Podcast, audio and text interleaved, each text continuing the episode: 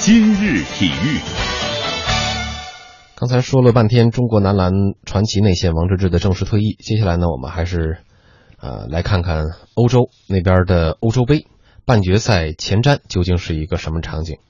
北京时间明天凌晨三点，欧洲杯将会迎来首场半决赛。本届杯赛最大的黑马威尔士将会迎战五连平晋级四强的葡萄牙队。这场比赛呢，更被认为是皇马队友 C 罗和贝尔谁是金球先生之争。我们马上来联系央广记者张文，来听听他对于比赛的前瞻啊。张文你好。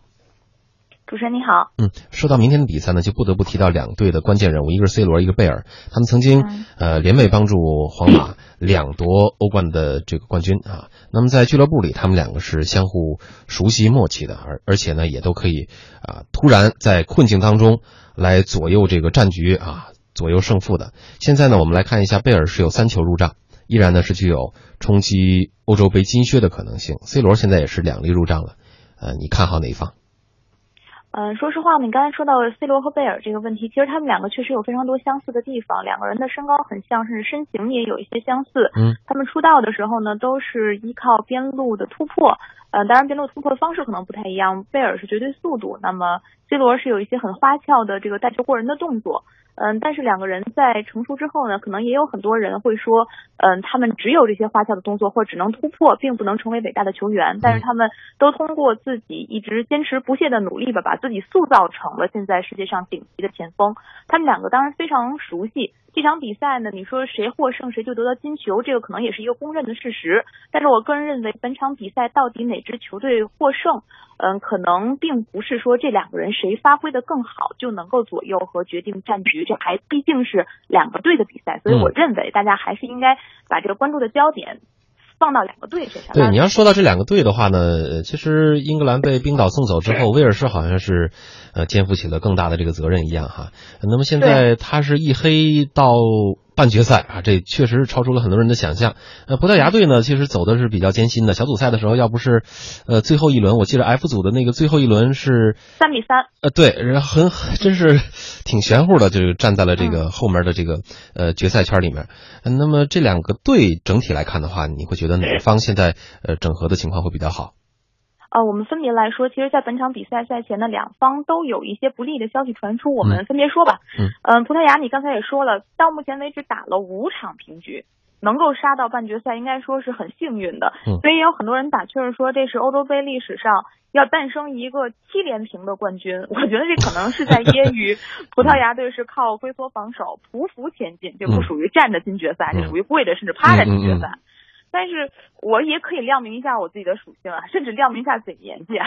两千年我上初中的时候，开始就是葡萄牙队的球迷。哦。然后那个时候，葡萄牙其实是一支打法非常华丽的球队。嗯。当时他们的控场能力其实不亚于巅峰时期的西班牙队。对。对，黄金一代他们踢球的那种特点，就是这场比赛九十分钟打完了，发丝不乱，妆容不变，他们是这样一个风格。嗯。那么当时那样的华丽的打法，其实没有为葡萄牙队带来冠军。而事实上呢，四年之后，从二零零四年开始，斯科拉里开始执教葡萄牙队。那么大菲尔的特点，我不知道听众朋友了解不了解，就是一种球场上的流氓主义，嗯，非常非常实用。他把巴西队都可以带到打得非常难看，嗯，所以说从那个时候，葡萄牙队的风格就已经变了。那么说到葡萄牙队的进攻能力，可能很多人会怀念宝莱塔。说现在这支葡萄牙队是无锋的，但是我不知道你们还记不记得当年宝莱塔他在大赛的时候是多不中用，多么愁人，怎么也进不了球。嗯，所以说葡萄牙每到大赛，特别是欧洲杯，往往能有一个不错的成绩。零四年是亚军，然后我数了一下，历史上可能有七次进入到大赛的半决赛。他们取得这样的成绩，原理和本届杯赛的很多黑马都是一模一样的。嗯，一个是跑不死，嗯，就是球队非常擅长跑动，然后在局部当中形成人员的优势。另外一个就是，其实葡萄牙队非常善打硬仗，你进入到点球，进入到加时赛，基本上不怂的这么一支球队。另外，当然还有核心球星的发挥。嗯，那你说这么长时间他们没拿冠军，原因也很简单，因为这是一个两翼突破非常强的球队。但你两翼你到了中中间之后，你到了弧顶部分，你到了门前，你得有一个稳定的接应的点，得分能力比较稳定的中锋。葡萄牙队历史上从两千年开始就没有发现这样一个人。C 罗可以得分，但他毕竟是一个嗯九号甚至九是一个九号半，但他不是一个九号。所以说这个是葡萄牙队没有办法的一个原因。那他们的不利消息是什么？就是佩佩，嗯佩佩呢这次欧洲杯其实表现非常好，也没有踢人，也没有被红牌罚下，非常成熟。